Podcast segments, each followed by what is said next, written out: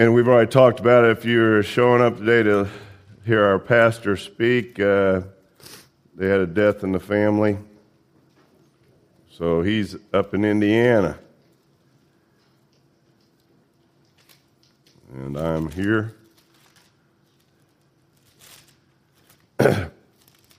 and when, I, when he called me on Tuesday and said that there was a 95% chance that uh, obviously he wouldn't be back for Sunday, so he said, Would you speak? And I said, Okay. So then my wife and a few other people that I mentioned it to said, Well, if you're speaking on Easter, you have to preach about the resurrection. And of course, I uh, reminded them of my Aunt Velma, my mom Thelma's twin, who we used to visit in the summer all the time. And she didn't coin the t- phrase, but she used it more than any other person I knew. So we'd go up there for a vacation in the summer and stay at her farm. The kids, when they were younger, got a little taste of my childhood. And we'd get up in the morning Angie'd get all the kids dressed and we'd be eating breakfast, and she'd go, What are we going to do today? And of course, she already had everything planned out, but she would ask the kids, like, What are we going to do today? And if they, any one of them said, Well, Aunt Val, we have to go to the zoo today, and she'd say, All you have to do is die and pay taxes. That was one of her favorite. Of course, then her. Uh, her nephew would come back and say, Well, technically, Aunt Velma, you don't have to ta- pay taxes, but if you get caught, you end up like uh, Al Capone or uh, Wesley Snipes, the actor, who had to spend a little time in prison because they didn't pay their proper amount of taxes on their income. But anyway, uh, we are going to, the message is going to be about the resurrection, but we're not going to like tell the Passion Week story out of the Gospels. And I mean, how am I supposed to follow up Mark's offertory song. So that pretty much puts it in a nutshell. He is uh, alive, he is risen. Happy Resurrection Day. Or to what people in the world call it Easter. But uh, we're going to be in Philippians chapter 3. So there's your first tell. That's not going to be, I'm not, we're not in the Gospels. I mean, we might reference some of the Gospels and we're going to be around and here and there. And once again, after Al called me on Tuesday, he texted me this morning at about five something and said, uh, "Hey, don't forget I need uh, your passage and the title of your message." So I responded with uh, a title that I could come up with at five something in the morning. And this this passage, Philippians chapter three, but we will be in other passages once again. We'll start at the beginning of chapter 3, but we're going to get down and focus on a verse down in there. Philippians chapter 3. Finally, my brethren, rejoice in the Lord. To write the same things again is no trouble to me, and it is a safeguard for you. Beware the dogs, beware the evil workers, beware the false circumcision, for we are the true circumcision who worship in the Spirit of God and glory in Christ Jesus, and put no confidence in the flesh. Although I might myself uh, might have confidence even in the flesh. And then he goes on about himself.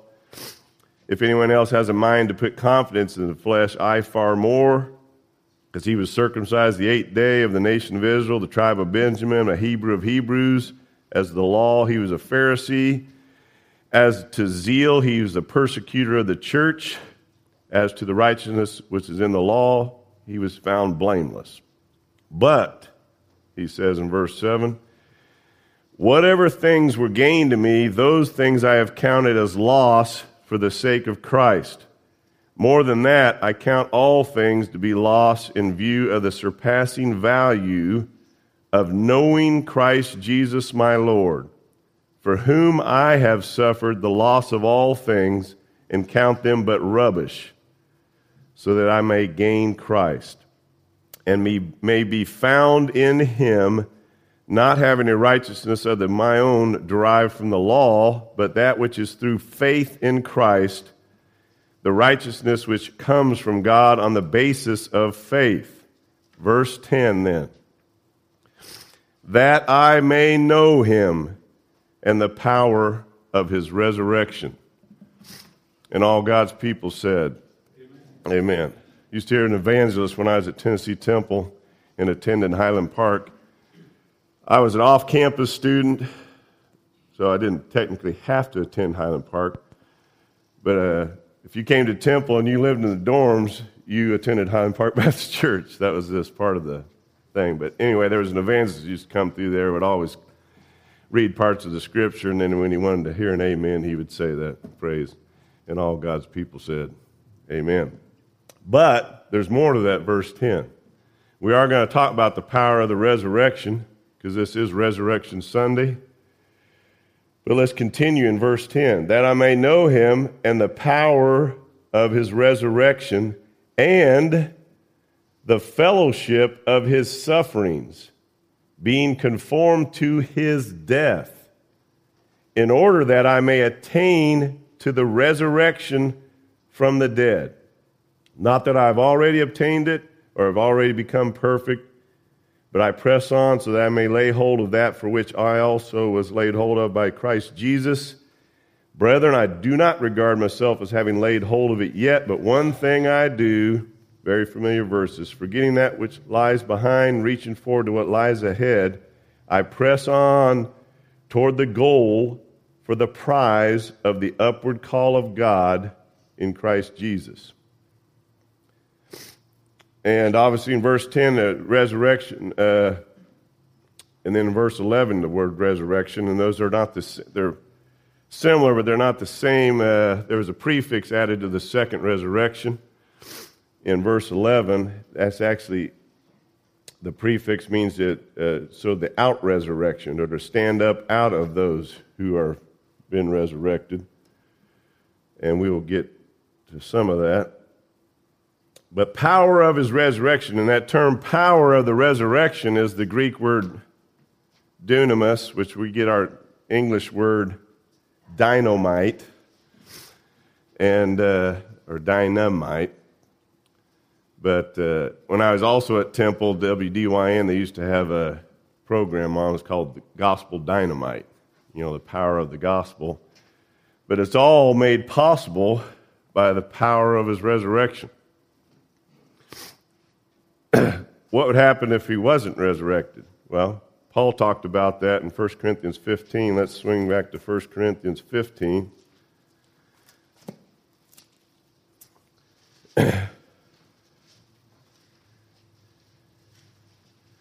Start in chapter 12, I mean, verse 12 of chapter 15.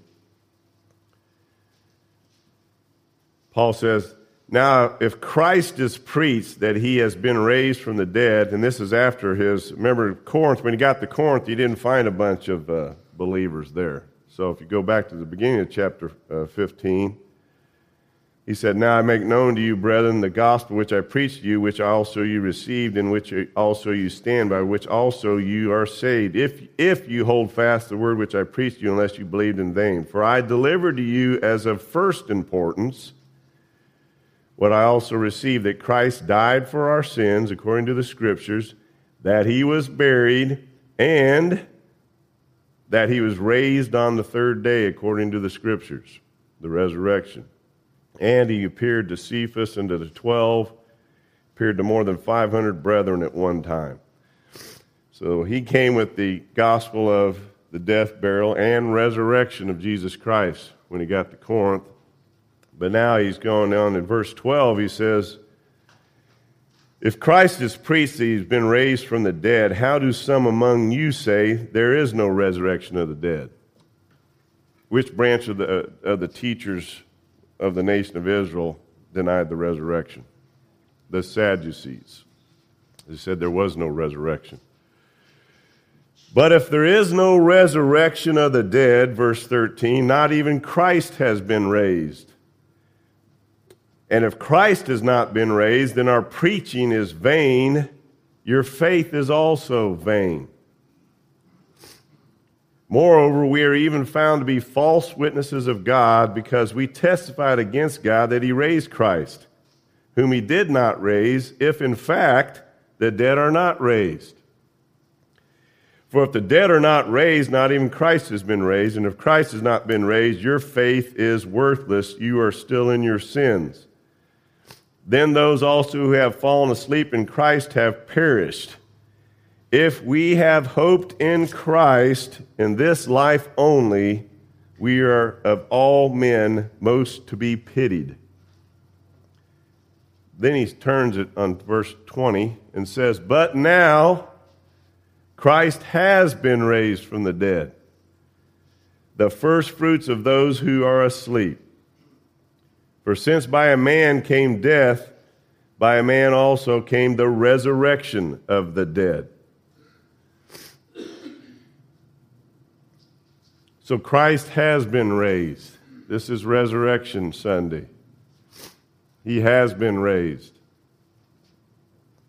And we can have a connection or we can avail ourselves as it said in Philippians 3:10 of the power of the resurrection. I remember years ago Mark I don't even remember what uh, book of the Bible Mark was uh, we were going through at the time in Sunday school but he drew a, uh, schematic up on the board of a power source, a power grid, or you know electricity. If any of the Bereans remember that, I do, Mark. But uh, I know enough about electricity to be really dangerous, so I don't mess with it. But he drew it. and He was talking about you know the power connection and then being the power being disconnected. So because of the resurrection, we can avail ourselves of the power of the resurrection but there's certain things we have to do. So, really, we are talking about the resurrection of Jesus Christ. We're just not talking about the Passion Week and all that and leading up and all the suffering that he went through because he did suffer for us. But we are talking about, sort of, Paul Harvey would say, the rest of the story. What does that mean to us now of the power of the resurrection and being able to avail ourselves of that power? So if we uh, turn to Roman, it also said, you remember we were made conformable to his death in Philippians 3. So turn to Romans 6. Told you he's going to move around a little bit. But we're going to try to compare Scripture with Scripture under the leadership of the Holy Spirit. So, what is that power of his resurrection? What does his resurrection and that power that we have availability of mean to us here and now? Romans 6, verse 1. What shall we say then? Are we to continue in sin so that grace may increase? May it never be. How shall we who died to sin still live in it? And that died is in the aorist tense. Or do you not know that all of us who have been baptized into Christ Jesus have been baptized into his death? Therefore, we have been buried with him through baptism into death. So that as Christ was raised from the dead through the glory of the Father, so we too might what? Walk in newness of life.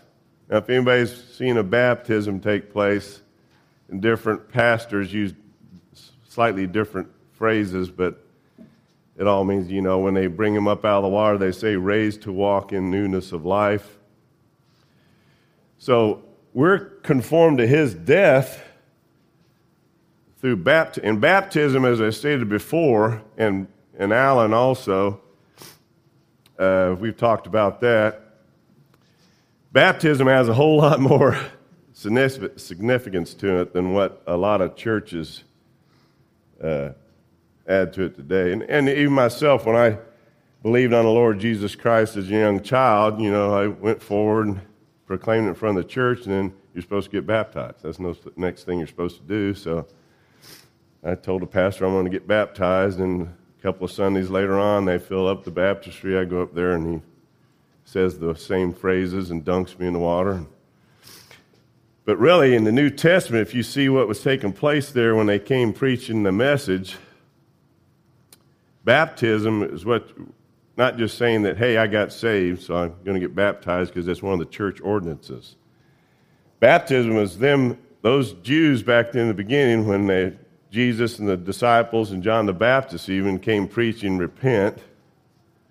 They were being baptized to say they wanted to, they, they intended to be a disciple of Jesus Christ. They were marking themselves. I want to be a disciple of Jesus Christ. Not just I got saved, so I'm supposed to get dunked in this baptistry because that's another church. You actually were marking themselves and saying, I want to be a disciple of Jesus Christ.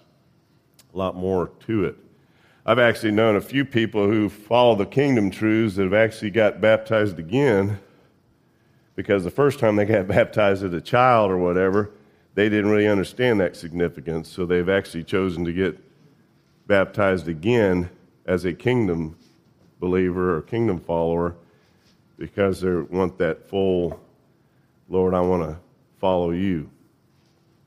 So, uh, but we are, we are made conformable to his death through our baptism. And then when we were come up out of the water, the old man's supposed to stay, stay down, dead to sin, right?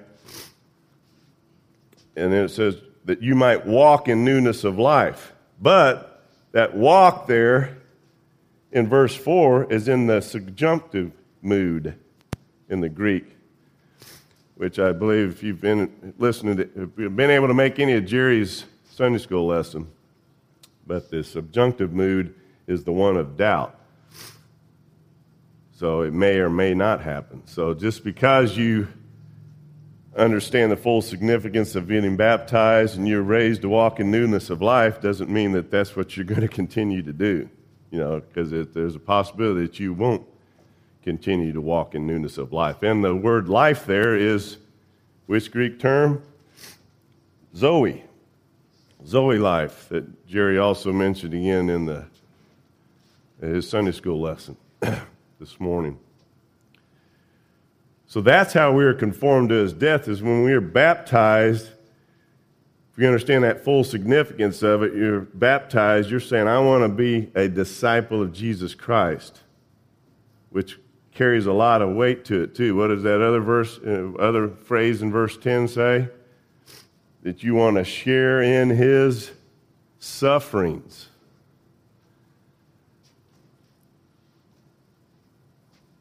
Right? The suffering always precedes the glory. Suffering always precedes the glory.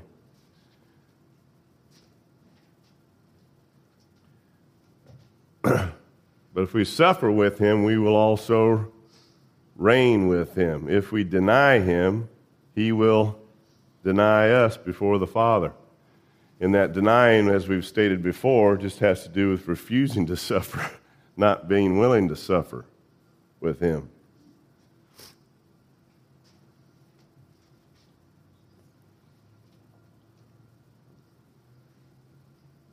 So the power of his resurrection, yes, but also the fellowship of his sufferings. So, how do we avail ourselves to that power of his resurrection? Turn to uh, Romans 8, just a few pages over. Very, very popular passage or chapter in the book of Romans. When I was in high school, uh,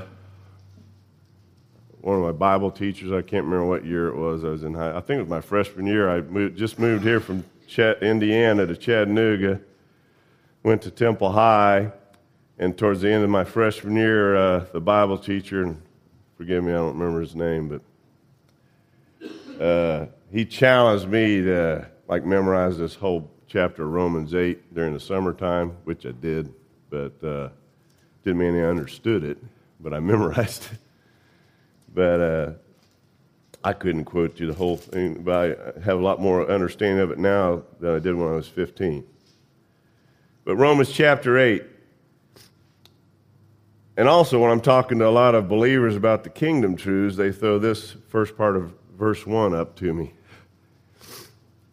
There is therefore now no condemnation for those who are in Christ Jesus. And they just stop right there. I'm talking about the kingdom truths and about missing out on reigning with Jesus.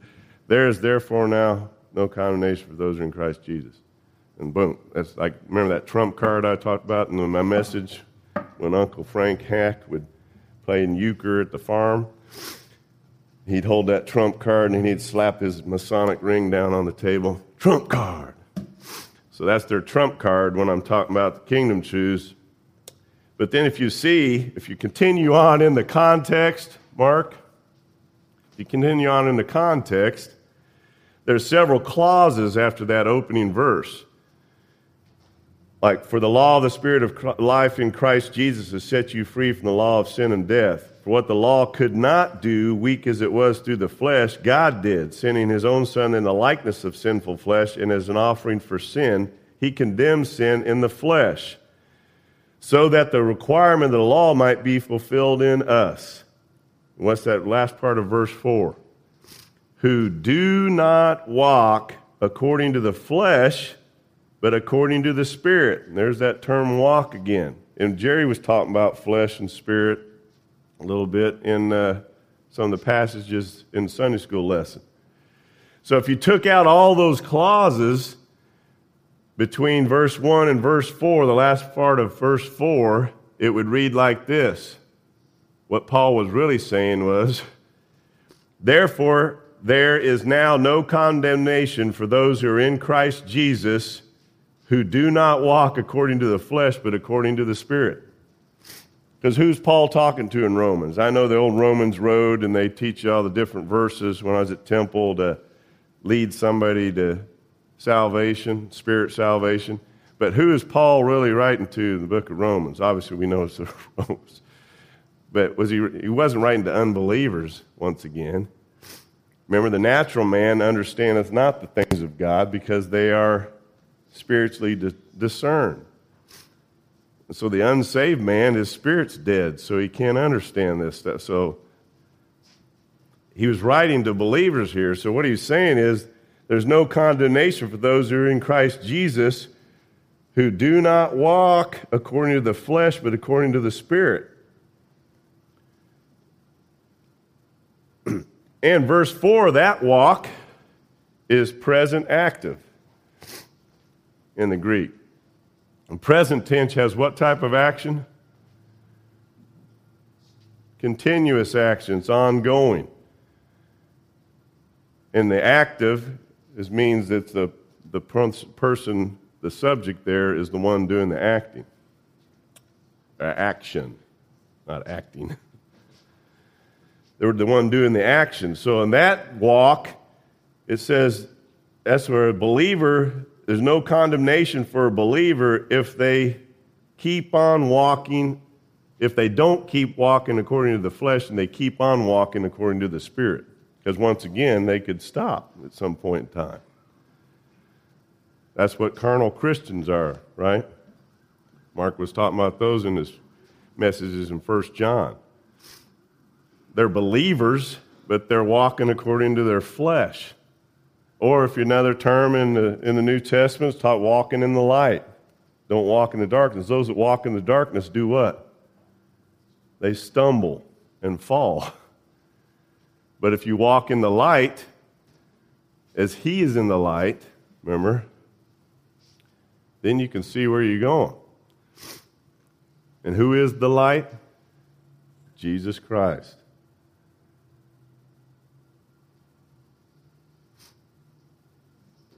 So if you keep things in context, like I say, then go down to verse 9. There's another term used in Romans chapter 8.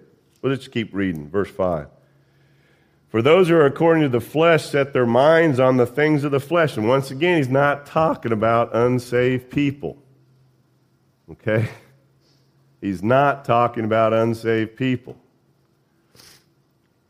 But those who are according to the Spirit, the things of the Spirit. For the mind set on the flesh is death. But the mind set on the Spirit is life and peace. Now, what Greek word do you think is that life there? Zoe. Verse 7 Because the mind set on the flesh is hostile toward God, for it does not subject itself to the law of God, for it is not even able to do so, because their mind isn't right. Verse 8 And those who are in the flesh cannot please God. Can be plainer than that.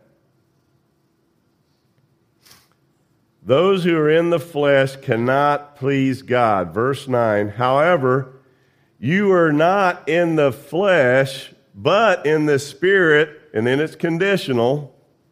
If indeed the Spirit of God dwells in you. And guess what tense that dwells is in, in the Greek?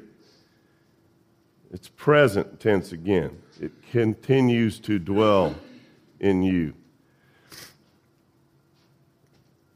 But if anyone does not have the Spirit of Christ, he does not belong to him. Does that mean he's not now all of a sudden he lost his salvation? No. He doesn't have the mind of Christ. He doesn't have the Spirit of Christ dwelling in him because he's done something, as Mark was on, writing on the board that day. He would open and close those circuits on his schematic. So this believer has done something to disconnect the power source. Right? And what he did was he caused sin. He started thinking fleshly, right? His mind was dwelling on the things of the flesh. He allowed sin to reign in him again, which he was not supposed to. Remember when he was buried in baptism, the old man was supposed to stay buried. He was supposed to be dead to sin, right? And then he was supposed to walk in newness of life, but the walk was subjunctive because it could or could not happen. So the believer allows sin into his life, and then the, the circuit opens up, and there's no flow of the power again. The power source is cut off. I know I'm not doing that justice, Mark, but I'm trying. Yeah. But it's the power source is cut off. He's allowed sin. into his life, and sin now reigns.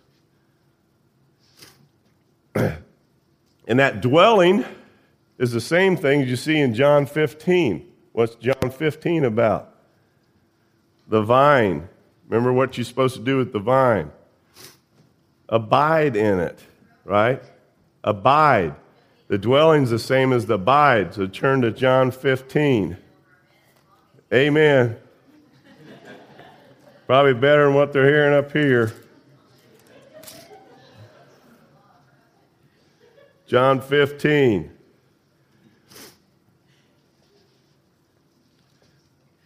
My voice is usually a lot higher than this, but I do have a raging head cold, so. And my wife says, Yeah, right.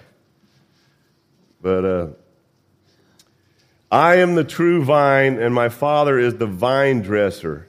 Every branch in me that does not bear fruit, he takes away. And every branch that bears fruit, he prunes it so that it may bear more fruit. You are already clean because of the word which I have spoken to you. Verse 4 Abide in me. Abide in me. And that mood in verse 4 of abide is in the imperative mood. So really, he's giving a command. he's saying, hey, you want to. You want that power source to keep flowing to you? You have to abide in me. The imperative mood is the one of they use for a command in the Greek. So he's saying, Abide in me, and I in you, as the branch cannot bear fruit of the, of itself unless it abides in the vine. And that abides is present, active, subjunctive again. Present is continuous thing. You need to continually be abiding in the vine. Subjunctive, the mood, means may or may not happen.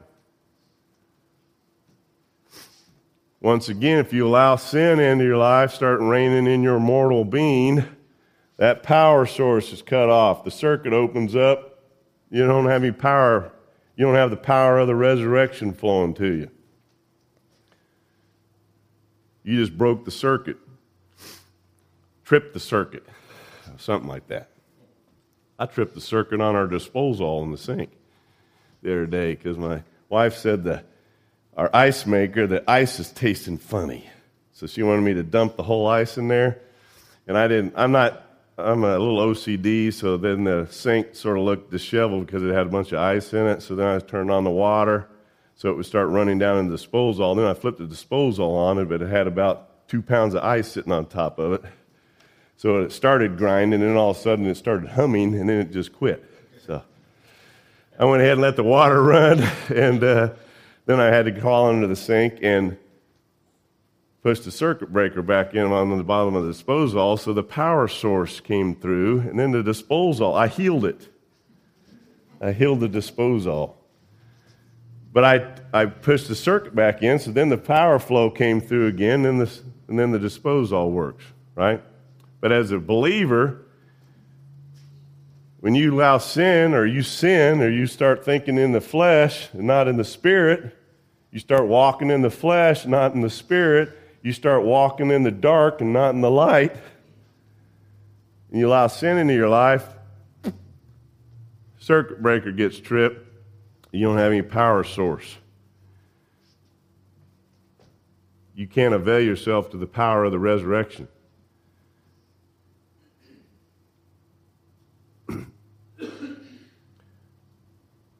I've also had a gym membership at Planet Fitness by my house for four or five months. I haven't been yet, but I've had a membership.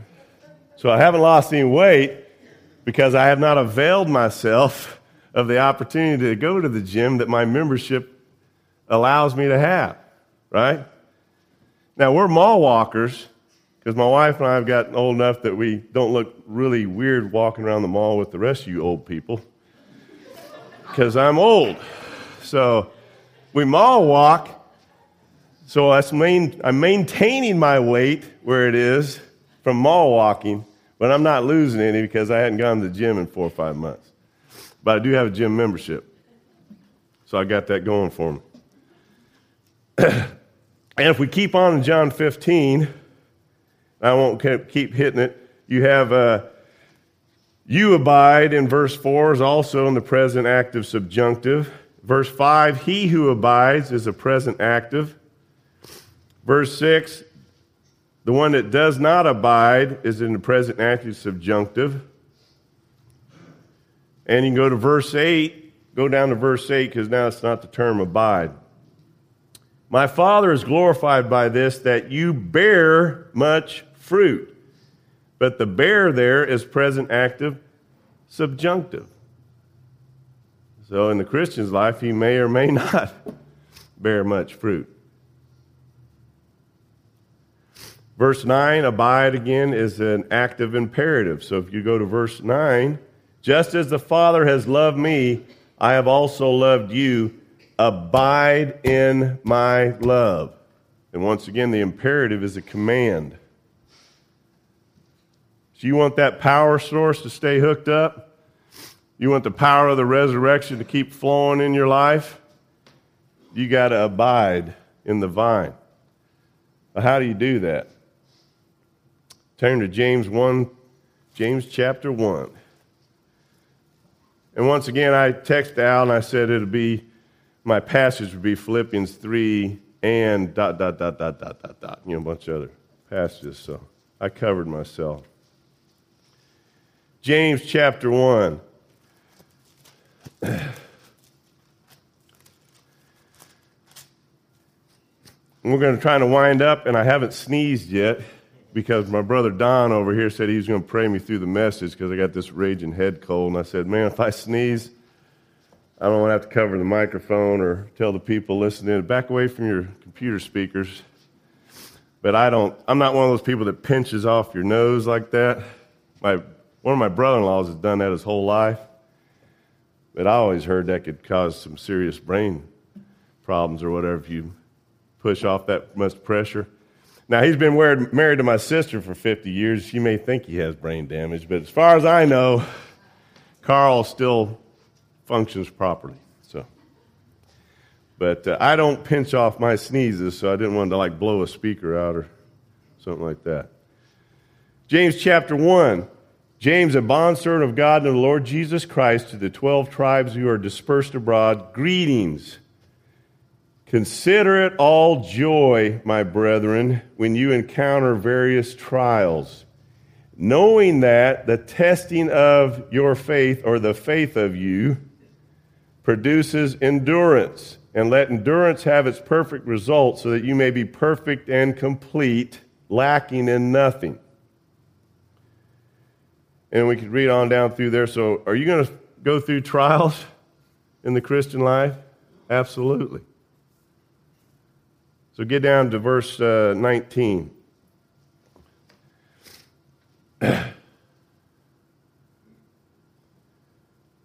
this you know, my brother, beloved brethren, but everyone must be quick to hear, slow to speak, and slow to anger.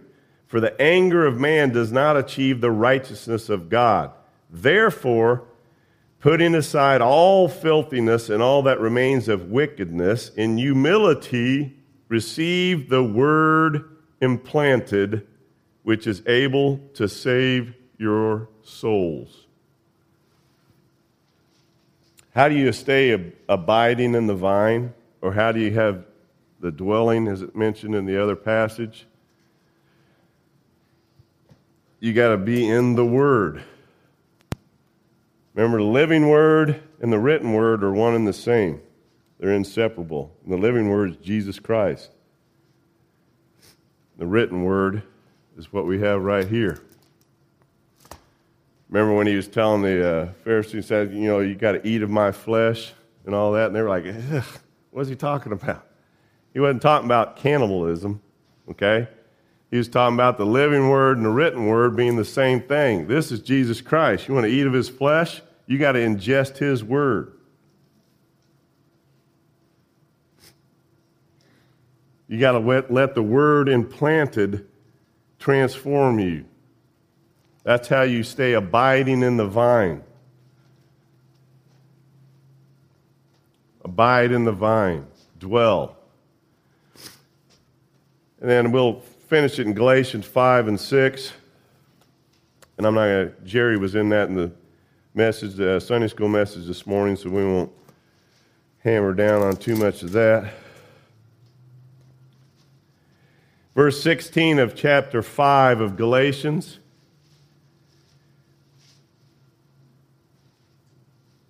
Once again, it says, But I say, walk by the Spirit, and you will not carry out the desire of the flesh. For the flesh sets its desire against the Spirit, and the Spirit against the flesh. For these are in opposition to one another, so that you may not do the things that you please. But if you are led by the Spirit, you are not under the law. Now, the deeds of the flesh are evident, which are immorality. Lists all those. Verse 22. But the fruit of the Spirit is love, joy, peace, patience, kindness, goodness, faithfulness, gentleness, self control. Against such things there is no law. Now, those who belong to Christ Jesus have crucified the flesh with its passions and desires. If we live by the Spirit, let us also walk by the Spirit. Let us not become boastful, challenging one another, envying one another. And it talks about helping a sinning brother. Then go down to verse 6. The one who is taught the word is to share all good things with the one who teaches him. Do not be deceived. God's not mocked. For whatever a man sows, this he will also reap. For the one who sows to his own flesh, and Jerry always talked about sowing, will from the flesh reap corruption. But the one who sows to the Spirit will from the Spirit reap life for the age. And if you missed Jerry's Sunday school lesson, there is no Greek term for eternal or everlasting and this term in here in this verse is aionios, which means an age, and that's Zoe life. So he reads life for the age if, it's conditional again, if you walk by the Spirit, or you sow to the Spirit and you don't sow to the flesh. And I grew up in the farmland in central Indiana, but my dad didn't plant gardens and do all that. He worked for Citizens Gas and Coke Utility. But my aunt had a farm. But uh, all I did was do some stuff at the apple barn, so I didn't have to do any rowing, uh, making furrows down straight ones and planting like Jerry was talking about. But the power of the resurrection, you got to stay hooked up to the power source, and you got to allow the power source to keep flowing through to you. The only way to do that is to be in this word right here. Let the implanted word transform your mind and your life. And that's how you stay abiding in the vine, or you stay walking in the Spirit, or you stay walking in the light, or as we learn about in 1 John in the message, you, your actions are born out of God, remember? And not born from down here below, they're born from above. But once you allow sin or you start walking in the flesh or walking in the dark, you've just tripped the breaker. You've cut off your power source. And you won't bear much fruit. Remember? Those who walk in the flesh cannot please God. Can't be any simpler than that. So, honey, I did talk on the resurrection. I didn't do the normal out of the gospel resurrection story, but Jesus lives. And he's coming back pretty soon, a lot sooner than even a lot of believers want to admit or think about. So let's close in a word of prayer, and then also we're going to do communion this morning to remember his sacrifice for us. So let's pray. Father, we just thank you for this day. We thank you for the resurrection. We thank you for your Son and what he did for us and the power that we can avail ourselves of because of his resurrection. We pray that you just go with us as we uh, walk through this world, this fallen world, that we might uh, be a testimony of that resurrection power in our daily lives. And we'll thank you for it in Jesus' name. Amen.